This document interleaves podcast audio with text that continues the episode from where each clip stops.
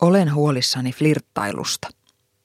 Ei, en siksi, että se jotenkin alentaisi tai esineellistäisi meitä, vaan siksi, että pelkään tuon perinteisen kahden ihmisen välisen, täysin harmittoman ja iloa tuottavan kommunikaation tavan katoavan kulttuuristamme. Pieni vispilän kauppa, esimerkiksi kauniina hymyynä tai ääneen lausuttuna huomiona, ilman mitään taka-ajatuksia, piristää kenen tahansa päivää, oli ihminen sitten vapaa tai varattu. Mutta sellaisestakin moni nykyään pahoittaa mielensä. Flirttailua on niin helppo paheksua.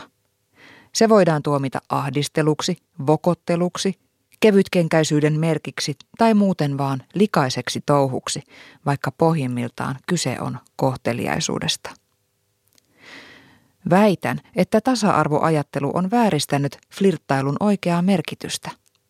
Ikään kuin olisi jotenkin naista alentavaa, jos mies pitää häntä viehättävänä ja osoittaa sen kauniilla tavalla. Mitä pahaa siinä on? Sivistymätöntä on olla näkemättä naisessa muutakin kuin pinta tai tehdä härskejä ehdotuksia.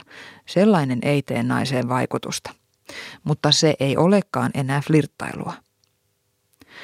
Flirttailevaa naista puolestaan pidetään usein ja täysin syyttä, vähän vaarallisena ja kevytkenkäisenä. Ikään kuin tällainen nainen olisi häikäilemätön, seksinnälkäinen saalistaja, jonka tavoitteena on vokotella sekä vapaat että varatut miehet seurauksista välittämättä. Pelkäämmekö me todella näin paljon seksuaalisuutta, joka kuitenkin asuu meissä kaikissa? Rehellisyyttä on tunnistaa ja tunnustaa meissä oleva vietti. Me olemme haluavia ja nautiskelevia olentoja. Miksi emme saisi viehättyä toisistamme? Se on vain merkki siitä, että ihminen on elossa ja sinut sekä itsensä että toisten kanssa. Flirttipäivässä pitää happaman naaman loitolla. Jos et ole vielä kokeillut, suosittelen. Kun mies vislaa perääni tai katsoo ohikulkiessaan minua hieman normaalia pidempään, en todellakaan loukkaannu. Päinvastoin.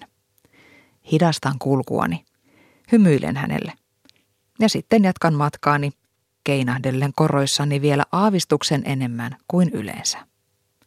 Se on minun tapani kiittää kohteliaisuudesta ja päiväni piristämisestä.